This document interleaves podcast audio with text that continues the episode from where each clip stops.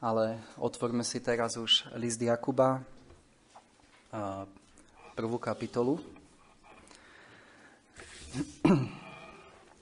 A nachádzame sa stále v 1. kapitole tohto listu a tá zásadná otázka, ako som už viacejkrát povedal, ktorú Jakub otvára v tomto liste je moja viera pravá? Je moja viera živá? Je moje náboženstvo pravé? Neoklamávam sám seba? Veľmi dôležité otázky. A ako to môžeme vedieť? Či moja viera je živá? A v prvom rade, ako sme videli, v živote každého človeka, ktorý má živú vieru, muselo nastať znovuzrodenie alebo nové narodenie, kedy Boh otvorí naše srdcia a my reagujeme na to vierou a pokáním. Ak toto nie je v našich životoch, nikdy nemôžeme o sebe zmýšľať ako o ľuďoch, ktorí majú živú vieru. Ako však zistím, či nastalo toto znovuzrodenie v mojom živote?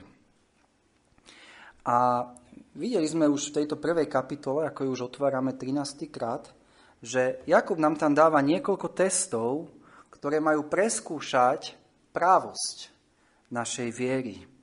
Videli sme vo verši 1 až 12 prvý test, a to bol test skúšok. A ten test bol, ako reaguje živá viera na skúšky, ktoré Boh dopúšťa do našich životov. A potom sme videli druhý test, a to bol test pokušenia. Ako živá viera reaguje na pokušenia, ktoré prichádzajú do našich životov. A to sme videli vo veršoch 13 až 17. A potom sme videli tretí test, a to je test prijímania Božieho slova. A to sme videli vo veršoch 19 až 21 a videli sme, že živá viera v tichej krotkosti prijíma Božie slovo. Je rýchla počuť, pomala hovoriť a pomala do hnevu. A pred týždňom sme otvorili ďalší test a verím, že taký ten najdôležitejší test, ktorý začína od verša 22 po verš 27, kde vidíme, že práva viera nielen počúva Božie slovo, ale ho aj činí. A prečítam verše 22 až 27 z tejto kapitoly. A buďte činiteľmi slova a nielen poslucháčmi, ktorí klamú sami seba falošným rozumovaním. Lebo ak je niekto poslucháčom slova a nie činiteľom, ten sa podobá mužovi, ktorý pozerá svoju prirodzenú tvár v zrkadle. Lebo sa videl a odišiel a hneď zabudol, aký bol. Ale ten, kto dobre nazrel v dokonalý zákon, v zákon slobody a zotrval pri tom, ten, pretože nie je iba zábudlivým poslucháčom, ale činiteľom skutku, ten bude blahoslavený vo svojom konaní. Ak sa niekomu medzi vami zdá, že je nábožný a nedrží svojho jazyka na úzde, ale zvodí svoje srdce, toho náboženstvo je marné. Čisté náboženstvo a nepoškvrnené u Boha a Otca je toto. Navštevovať siroty a vdovy v ich súžení a seba ostrihať nepoškvrneného od sveta. Takže videli sme vo verši 22, kde Jakub hovorí, buďte činiteľmi slova a nielen poslucháčmi, ktorí klamú sami seba falošným rozumovaním. A teda vidíme, že biblickým testom pravého náboženstva alebo pravej viery je, či si činiteľom Božieho slova. A vidíme, že v Biblii veľakrát práve toto zdôrazňované. Dobrý strom rodí dobré ovocie, zlý strom rodí zlé ovocie. Pán Ježiš to nemohol jasnejšie povedať. Lukášovi 6:46, keď hovorí, a čo ma voláte, Pane, Pane, a nečiníte, čo hovorím. Môžeš nedeľu, celý život počúvať Božie slovo. Pokiaľ však nebudeš činiť to, čo počúvaš, Biblia nám hovorí, že takéto náboženstvo je márne. V Jánovi 15. kapitole 14. verš Pán Ježiš hovorí: Vy ste mojimi priateľmi, ak činíte všetko, čo vám ja prikazujem. Alebo Ján 14.23. Keď ma niekto miluje, ten bude ostríhať moje slovo. Alebo 1. Jána 2.3. A potom známe, že sme ho poznali, keď zachovávame jeho prikázanie. Verím, že už to jasnejšie nemôže byť ani napísané. A teda nenechajme sa nikdy zviesť alebo oklamať tým, že ak ja navštevujem cirkevný zbor, kde sa verne vyklada Božie slovo, že to je znakom živej viery. Pokiaľ nečiním to, čo počúvam, nikdy sa nemôžeme na to spoliehať. Takže videli sme pred týždňom základný princíp vo verši 22, že konečným cieľom počúvania Božieho slova je jeho činenie. Buďte činiteľmi. Tam, keď hovorí buďte činiteľmi, to neznamená, že ja si niečo prečítam raz, to posluchnem a potom už to nebudem poslúchať. To buďte činiteľmi je tam, verím, zámerne použité, že to má byť charakteristika nášho života. Charakteristika nášho života je, že sme činiteľmi Božieho slova. Samozrejme to neznamená, že na 100% budeme činiť Božie slovo, lebo vieme, že to nedokážeme. Ale bude v nás túžba. Páne, chcem činiť Tvoje slovo. A keď zlyham, poviem, Pane, je mi ľúto, že som zlyhal, že som zhrešil, že som nečinil Tvoje slovo. Prosím, pomôž mi. Toto je ten postoj činiteľa Božieho slova. Nie nejaké jednorazové, že niečo urobím, čo Božie slovo hovorí a teraz som spokojný, že som to spravil. Nie. Buďte činiteľmi. Nech to charakterizuje váš život. Takže a videli sme v 22. verši pred týždňom, že ak budeme len poslucháčmi a nie činiteľmi, že klameme samých seba. A teda, že také počúvanie je márne.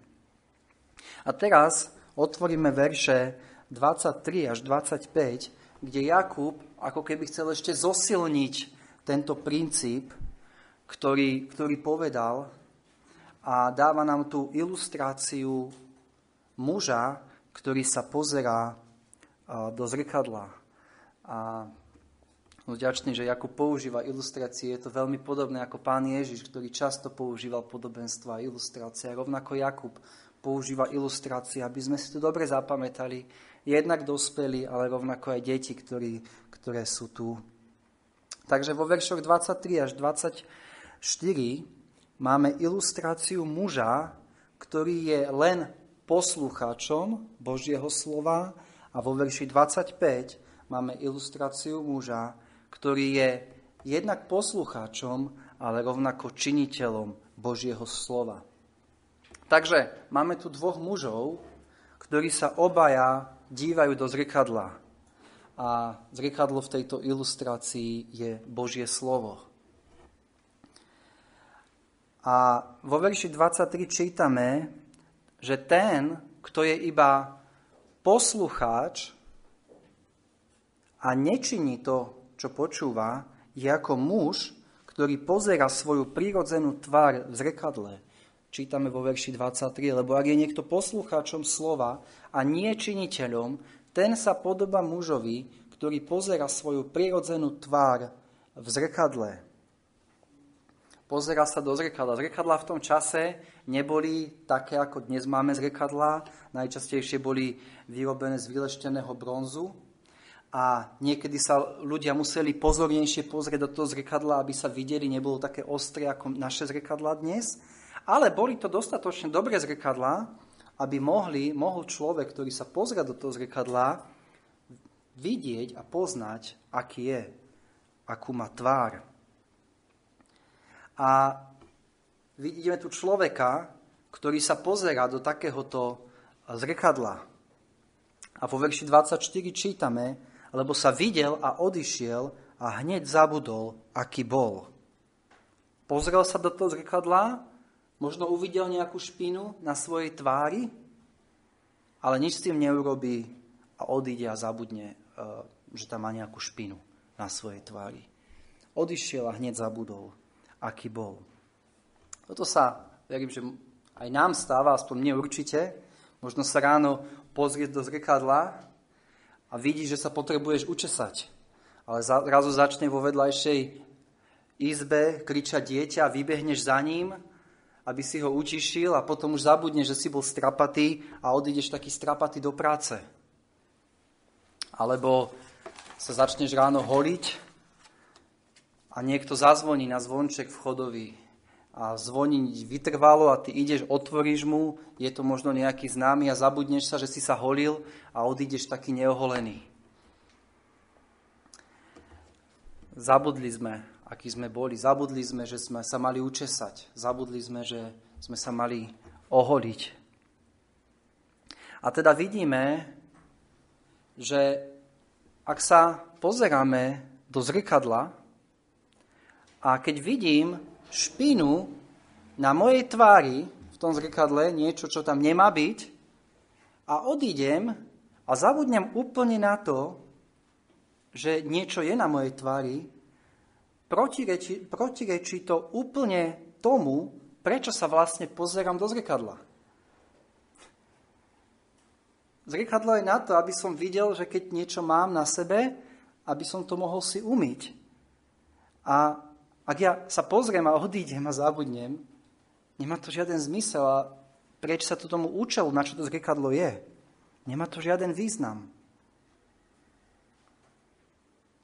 Nikto z nás to nerobí. Pozriete sa do zrkadla, vidíte, že máte túto špinu a odídete bez toho, aby ste si ju umyli. Nie každý z nás prirodzene sa pozrie, aby si ju umyl tú špinu. A predstavte si, že by niekto takto fungoval pravidelne. Každý deň by prišiel do práce s pastou na perách, penou po holení za ušami alebo strapaty.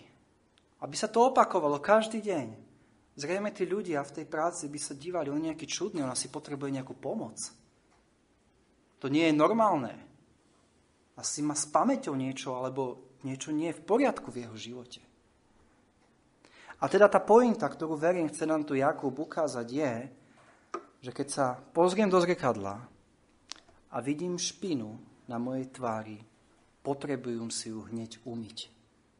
Neodídem bez toho, aby som si tú špinu neumyl zo svojej tváre. A ako som povedal, zrkadlo v tejto ilustrácii je Božie slovo, Biblia, ktorú máme.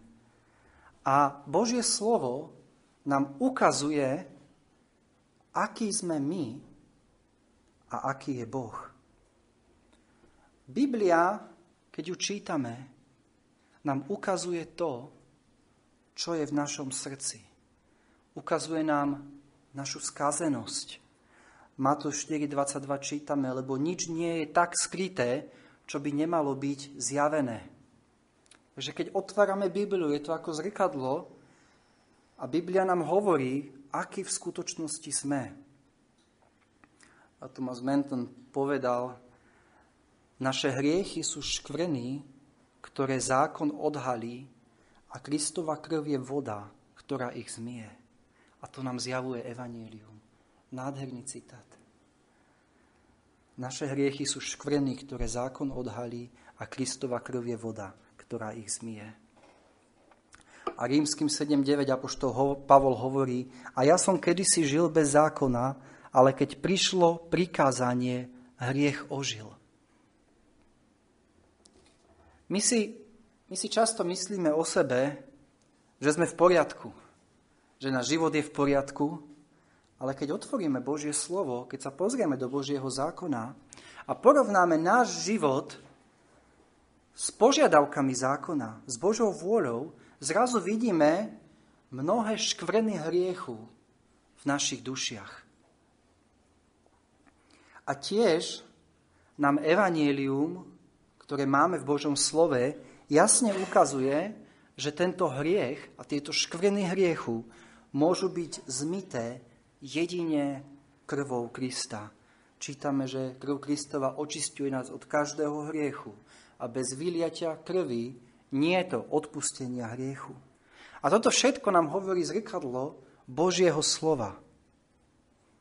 Ale človek, ktorý je iba poslucháčom a nie činiteľom, si to vypočuje, pozrie sa do Božieho zákona, vidí, že on tak nežije, vidí tie hriechy, tie škvrny na sebe a hneď ako ale odíde zo zhromaždenia, na to zabudne, opäť sa vráti do starých kolají a bude zanepráznený povinnosťami, ktoré ho čakajú, a to, že počúval, nemalo žiaden význam. Toto je ilustrácia človeka, ktorý je len posluchačom. Človek počuje, že je hriešnik. Počuje, že je v nepriateľstve voči Bohu. Počuje, že odplata za hriech je smrť. A počuje, že jedine Kristus ho môže očistiť od jeho hriechov. A možno, keď ten človek sedí, možno ho to rozruší. A možno ho to pohne. Možno ho napadne myšlienka, mal by som s tým niečo robiť. Ale ako skončí zhromaždenie, odíde a zabudne na to, čo počul. Možno ešte si to po obede pamätá, ale potom prídu iné starosti, iné veci života a na to úplne zabudne. A je to preč z jeho života. A takýto človek klame samého seba. Ak toto je moje náboženstvo, tak takéto náboženstvo mi nič nepomôže.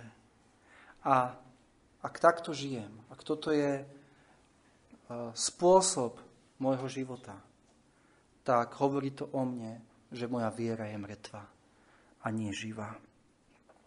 Takže to sme videli vo verši 23 až 24 človeka, ktorý je iba poslucháčom a nie činiteľom. A keď sa pozrieme do verša 25, vidíme tam opis človeka, ktorý je nielen poslucháčom, ale aj činiteľom Božieho slova. Takže pozrime sa na verš 25. Ale ten, kto dobre nazrel v dokonalý zákon, v zákon slobody a zotrval pri tom, ten, pretože nie je iba zábudlivým poslucháčom, ale činiteľom skutku, ten bude blahoslavený vo svojom konaní. Takže vidíme tu človeka, ktorý sa tiež pozerá do zrkadla. Ale slovíčko, ktoré je tu použité, ten, kto dobre nazrel, a brat Rohaček naozaj zdôraznil to slovíčko, že to nie je iba obyčajné pozretie sa, ale je tu povedané dobre nazrel. Takže tento človek dobre nazrie do Božieho slova.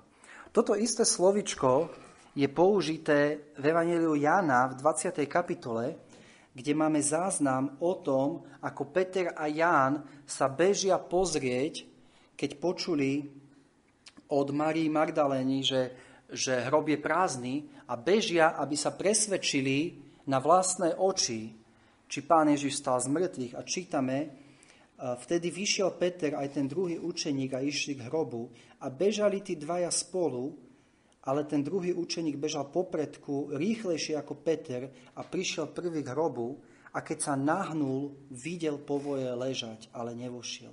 A to, keď sa nahnul a videl, je to isté slovičko, ktoré je použité v Jakubovi o tom, dobre nazrel. A čo nám to hovorí? Vidíme, že keď si predstavíme tú situáciu ako Peter a Ján, bolo to niečo, čo najdôležitejšia vec v ich živote.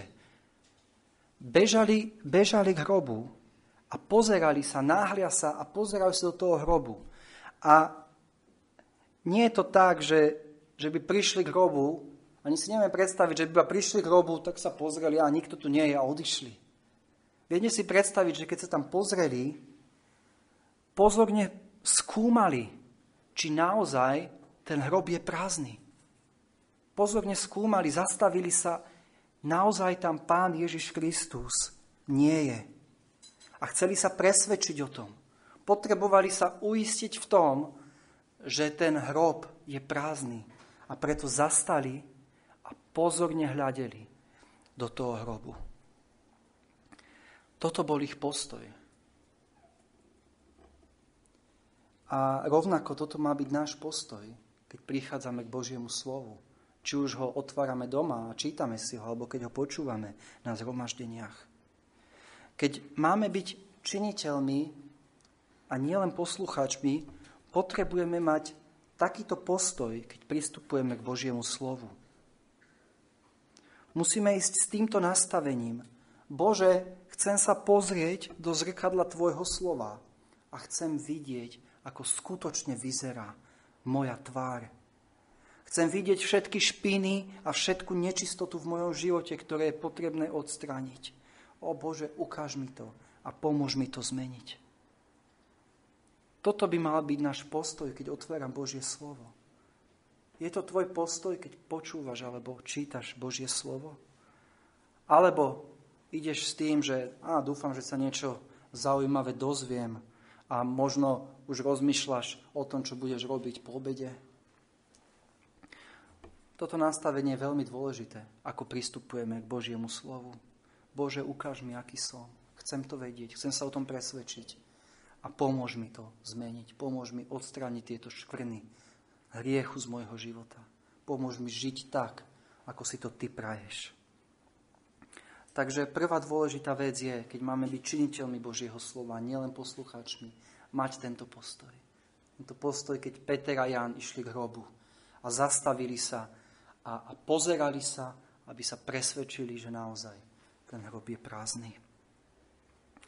A ďalšia dôležitá vec. Čítame v tomto verši, že ale ten, kto dobre nazrel v dokonalý zákon, v zákon slobody. A vidíme, že Jakub tu Božie slovo označuje ako dokonalý zákon a zákon slobody. Prečo tu Jakub používa tento výraz na opis Božieho slova?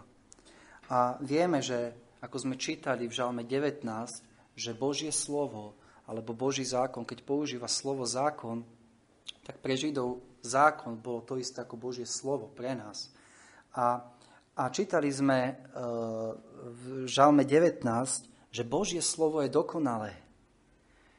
Ako sme čítali, že každý dobrý dar a každé dobré danie a každý dokonalý dar zostupuje z hora od Otca svetiel, tak je to Božie slovo, Boží zákon, ktorý je dokonalý.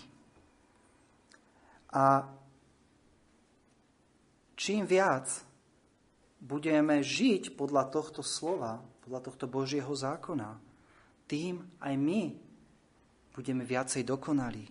2. Timoteovi 3.17 čítame: každé písmo vdychnuté Bohom je aj užitočné na vynaučovanie, karhanie, napravanie, na výchovné kázanie v spravodlivosti, aby bol človek Boží dokonalý, ku každému dobrému skutku pripravený.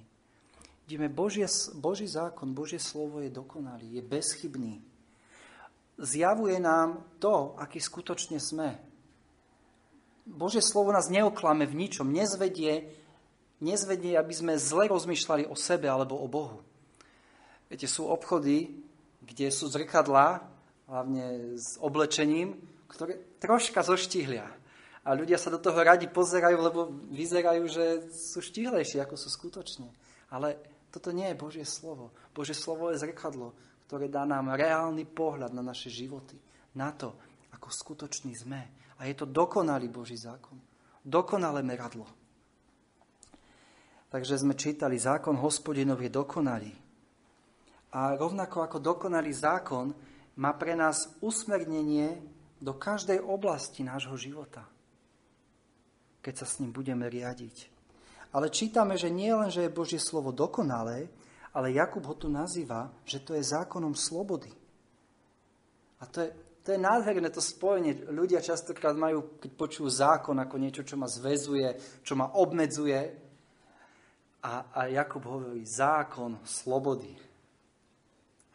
A Božie slovo nás naozaj učí, ako môžeme byť skutočne slobodní od hriechu a od večného zahynutia.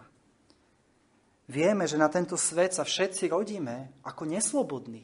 Rodíme sa ako otroci hriechu. Ján 8:34, Pán Ježiš povedal, každý, kto činí hriech, je otrokom hriechu. Toto je náš stav, ako sa rodíme na túto zem. A v 36. verši 8. kapitole Pán Ježiš hovorí, teda, keď vás Syn vyslobodí, budete skutočne slobodní. A vidíte ten paradox. Človek si myslí, že keď žije v hriechu, užíva si tento život, riadi sa svojimi hriešnými žiadosťami, človek si myslí, že aký som slobodný.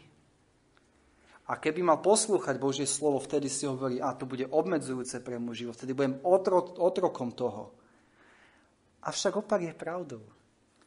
Keď prídeš vo viere ku Kristovi, tak Kristus ťa zachráni z otroctva hriechu a vtedy zistíš, že si skutočne slobodný. Žalm 119:45 Dávid píše, a budem chodiť v slobode, lebo sa dopytujem tvojich nariadení. Viera v Krista nás robí skutočne slobodnými ľuďmi. A Chryzostom raz povedal, Jozef bol slobodný muž a jeho pani bola otrokyňa, keď poslúchala svoje žiadosti. Veľmi výstižné. Navonok to vyzeralo, Jozef je otrok, má nad sebou Potifarovú manželku, ktorú musí poslúchať, ona je tá slobodná. Ale Chryzostom dobre povedal, Jozef bol slobodný muž a jeho pani bola otrokyňa, ktorá iba poslúchala svoje žiadosti.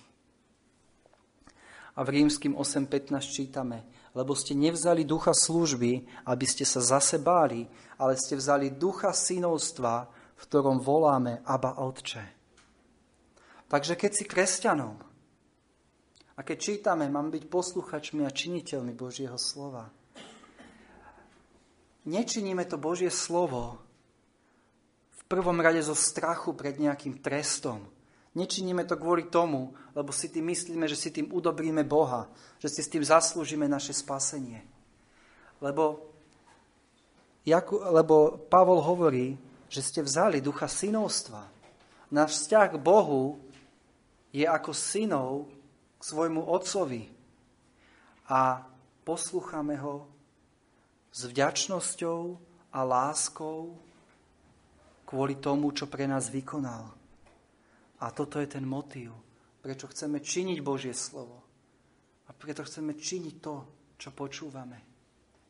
Áno, vieme, že keď to nebudeme počúvať, tak Boh ako dobrý otec nás bude musieť naprávať, ako my naprávame svoje deti, keď sú neposlušné, pre ich dobro. Ale vidíme, že už to nie je duch služby, aby ste sa zase báli, ale vzali ste ducha synovstva, v ktorom voláme Abba Otče. Takže toto je Božie slovo. Zákon slobody. Dokonalý zákon. A viete, toto je veľmi dôležité, keď hovoríme o činení Božieho slova. Ako pozerám na Božie slovo?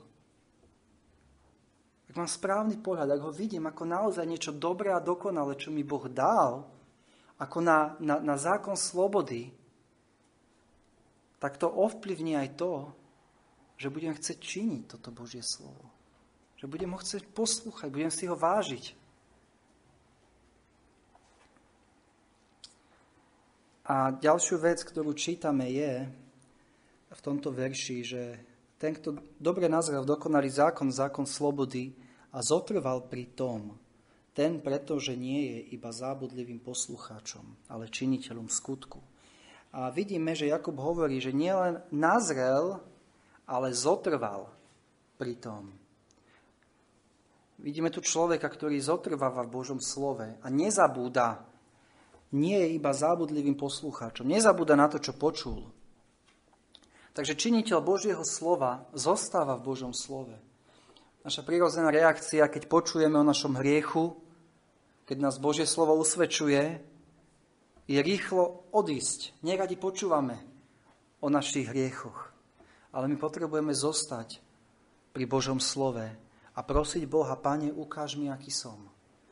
Ukáž mi, čo potrebujem zmeniť v mojom živote.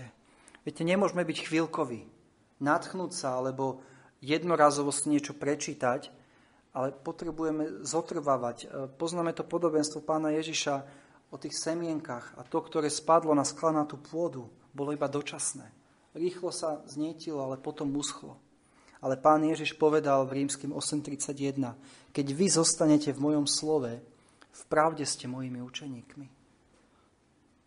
Potrebujeme byť to náš zvyk, zotrvávať v Božom slove. Nie len nejaká jednorazová vec. A čítame, že nie je iba zábudlivým posluchačom. A tu hovorí o našej pamäti. Naša pamäť je príčinou mnohého hriechu. Lukáš 22:61 čítame o Petrovi.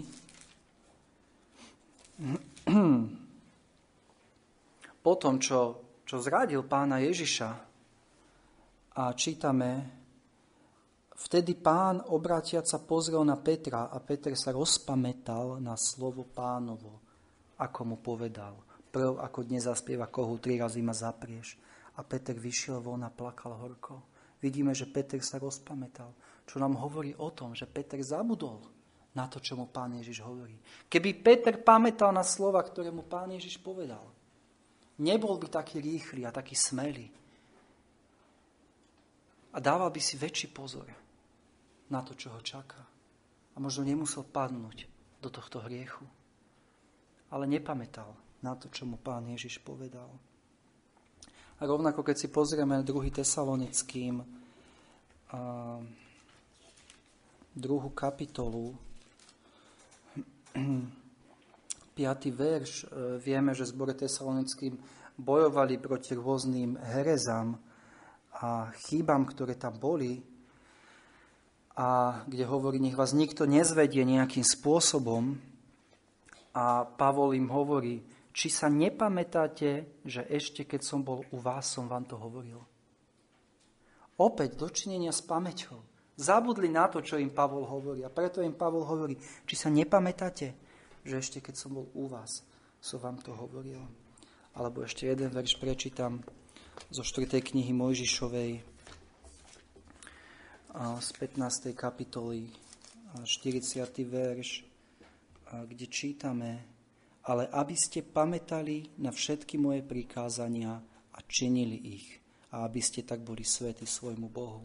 A vidíme, že pamätanie, rozpamätávanie sa na Božie prikázania a ich činenie sú spojené. A preto je dôležité pamätať si Božie slovo, cvičiť sa v pamätaní si Božieho slova. A viete, my si veci, ktoré sú pre nás nie veľmi dôležité, rýchlo zabudneme. Ale my sa potrebujeme presvedčiť o dôležitosti Božieho slova, o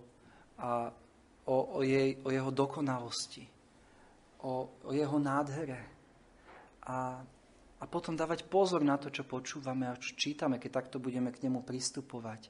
A verím, že to nám vtedy pomôže si ho pamätať. Viete, keď nejaký človek skrie niekde poklad na poli, aj keď ten človek bude mať o 30, o 40 rokov, bude si pamätať, kde ten poklad je, lebo mal to pre ňu veľkú hodnotu. A rovnako pre nás musí mať Božie slovo takúto hodnotu a rozpamätávať sa mať a pamätať si ho, aby sme dokázali činiť to, čo nám Božie slovo hovorí. Takže človek, ktorý počúva a činí Božie slovo, je človek, podľa toho, čo sme videli, ktorý sa zastaví, pozorne počúva, čo mu Božie slovo hovorí, vidí Božie slovo ako dokonalý zákon, ako zákon slobody, nie ako niečo, čo ho zväzuje, a takto pokračuje a nezabúda na to, čo počúva alebo číta. Možno príde domov zo zhromaždenia, ešte raz si otvorí ten text, číta si ho, modlí sa: Bože, prosím, zmeň môj život. A v jeho živote je túžba, aby mohol podľa toho slova žiť. Aký rozdiel s tým, keď iba prídem, vypočujem a odídem? Však obrovský rozdiel. A až sa chcem na záver vrátiť do knihy Nehemiáša, ktorú sme čítali dnes ráno. a kde sme videli ľud, potom, čo sa vrátili z babylonského zajatia, opravili zborené múry Jeruzalema a zišli sa, aby počúvali Božie slovo. Bolo to nádherné veľké zhromaždenie. A verím, že tuto máme nádherný obraz živej viery, alebo toho, ako máme reagovať na Božie slovo. A čítali sme vo verši 8, že 8. kapitoly, a čítali z knihy zo zákona Božieho zrozumiteľne vykladajúc zmysel, a tak rozumeli ľudia tomu, čo sa čítalo. Takže prvá dôležitá vec, keď počúvame Božie slovo, alebo keď čítame Božie slovo, potrebujeme rozumieť zmyslu toho, čo čítame. Ak chceme činiť, musíme rozumieť tomu, čo máme činiť. A tuto vidíme, že sa vykladal sa zmysel. Ale pozrime sa do 3. verša. A uši všetkého ľudu boli obrátené ku knihu zákona. Vidíme, ľud pozorne počúval, čo sa čítalo z Božieho slova. Ale pozrime sa, že tuto neskončilo. Nebolo to o tom, že sa vykladalo, oni si vypočuli a odišli domov a žili si tak ako predtým. A čítame, že toto Božie slovo, ako bolo vykladané a čítané, malo vplyv na ich životy. A čítame vo verši 9.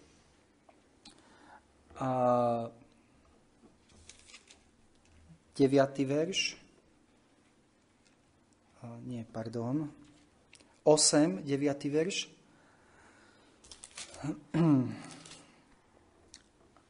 Tento deň je svätý Hospodinovi vášmu Bohu, preto nesmúďte a neplačte, lebo plakal všetok ľud, keď počuli slova zákona.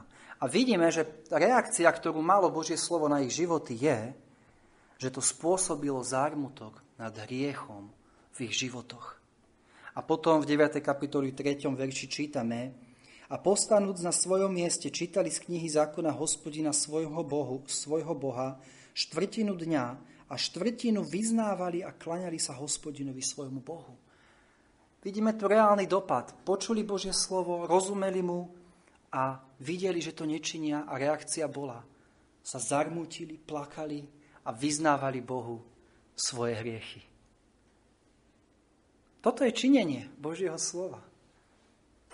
Reálny dopad na ich životy. A potom, čo vyznávali svoje hriechy, čítame vo verši 10 v 8. kapitoli: A povedal im: Idte a jedzte tučné a pite sladké a posielate čiastky tomu, kto nemá nachystaného, lebo tento deň je svätý nášmu Pánovi, a nermújte sa, lebo radosť Hospodinova je vašou silou. Ľud vyznáva svoje hriechy, činí pokánie a potom prichádza radosť z odpustenia. Nachádzajú radosť v Božom slove a tešia sa v tom, že Boh im odpustil, že Boh ich prijal. Takže nie len je tu slovo, ktoré usvedčí, ale je tu slovo, ktoré obsahuje posolstvo o odpustení. A vo verši 38, 9. kapitole sme čítali jednu veľmi dôležitú vec, čo spôsobilo Božie slovo. A to čítame v 38. verši 9. kapitole. Pritom pri všetkom činíme pevnú zmluvu a píšeme, ktorú spečaťujú naše kniežatá, naši levitovia a naši kňazi. A títo ľudia, čítame, že urobili pevnú zmluvu. Čo to bola za zmluva? O tom sme čítali vo verši 28 a následovne. A teraz čítame, ja to prečítam, lebo verím, že to je veľmi dôležité. A ostatok ľudu, kňazi, levitovia, vrátni, speváci, natinei a každý, kto sa bol oddelil od národov zemí a obrátil sa k zákonu Božiemu, ich ženy, ich synové, ich dcery, každý, kto znal a rozumel, všetci radom chopili sa toho so svojimi bratmi a svojimi slávnymi a prichádzali so zaklenutím a s prísahou zaväzujúc sa chodiť v zákone Božom, ktorý bol daný skrze Mojžiša, služobníka Božieho, a ostriehať a činiť všetky prikázania Hospodina, nášho Pána, i jeho súdy, jeho ustanovenia. Toto bola veľmi dôležitá vec. Nielen usvedčenie z hriechu, nielen radosť odpustenia, ale je tu zmluva a zmluva poslušnosti. Oni robili zmluvu, že budú poslúchať to, čo čítali v Božom slove. Že to budú činiť. A toto je, verím, tá správna odpoveď na Božie slovo. Vyznanie hriechov. Zármutok nad tým, čo mi Boh ukazuje. Nachádzať radosť v odpustení v Kristovi. A a zároveň oddanie sa Bohu a záväzok poslúchať to, čo mi Božie slovo hovorí. A toto tak veľmi potrebujeme v našich životoch. Tak veľmi to potrebujeme. A verš 25 našej kapitoly čítame: ale činiteľom skutku, ten bude blahoslavený vo svojom konaní. Tento verš končí s nádherným zasľúbením. Ak ty budeš činiteľom Božieho slova, budeš blahoslavený. Nie ten, kto počúva, ale ten, kto aj činí to, čo počúva. O tom hovorí Jakub, že ten bude blahoslavený. Ten bude skutočne šťastný, keď budeš činiť Božie slovo. Nie si šťastný vo svojom živote?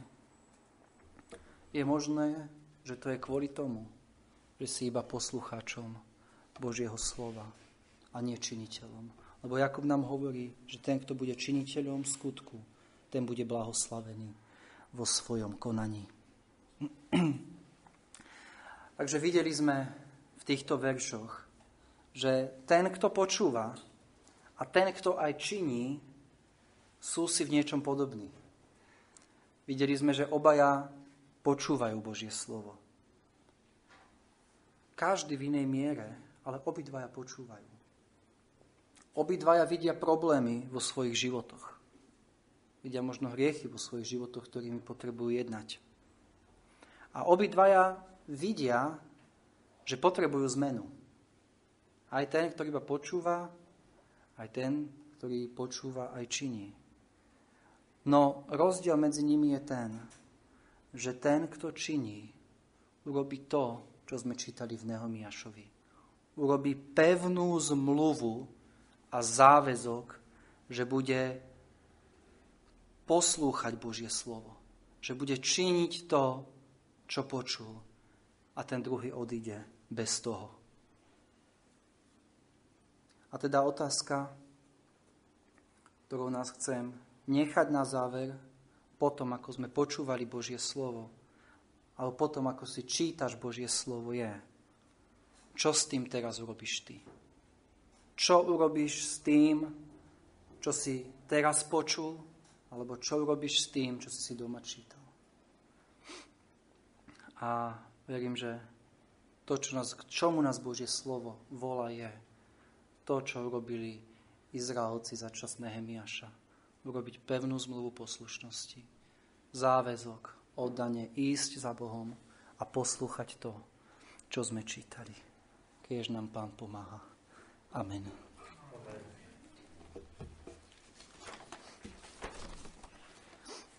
Ďakujeme Ti, Oče nebeský, za Tvoje slovo. Ďakujeme, že ono je dokonalé, že ono je zrkadlo, ktoré nám ukazuje náš reálny stav a ukazuje nám, aký si Ty. Ďakujeme Ti, že ho môžeme otvárať. Páne, uvedomujeme si, že ak budeme len poslucháčmi, ale nie činiteľmi, nič nám to nepomôže. A preto ťa prosíme, Pane, daj, aby každý jeden z nás, ktorý sme tu v tejto miestnosti, mohol byť nielen poslucháčom, ale aj činiteľom Tvojho slova. Amen.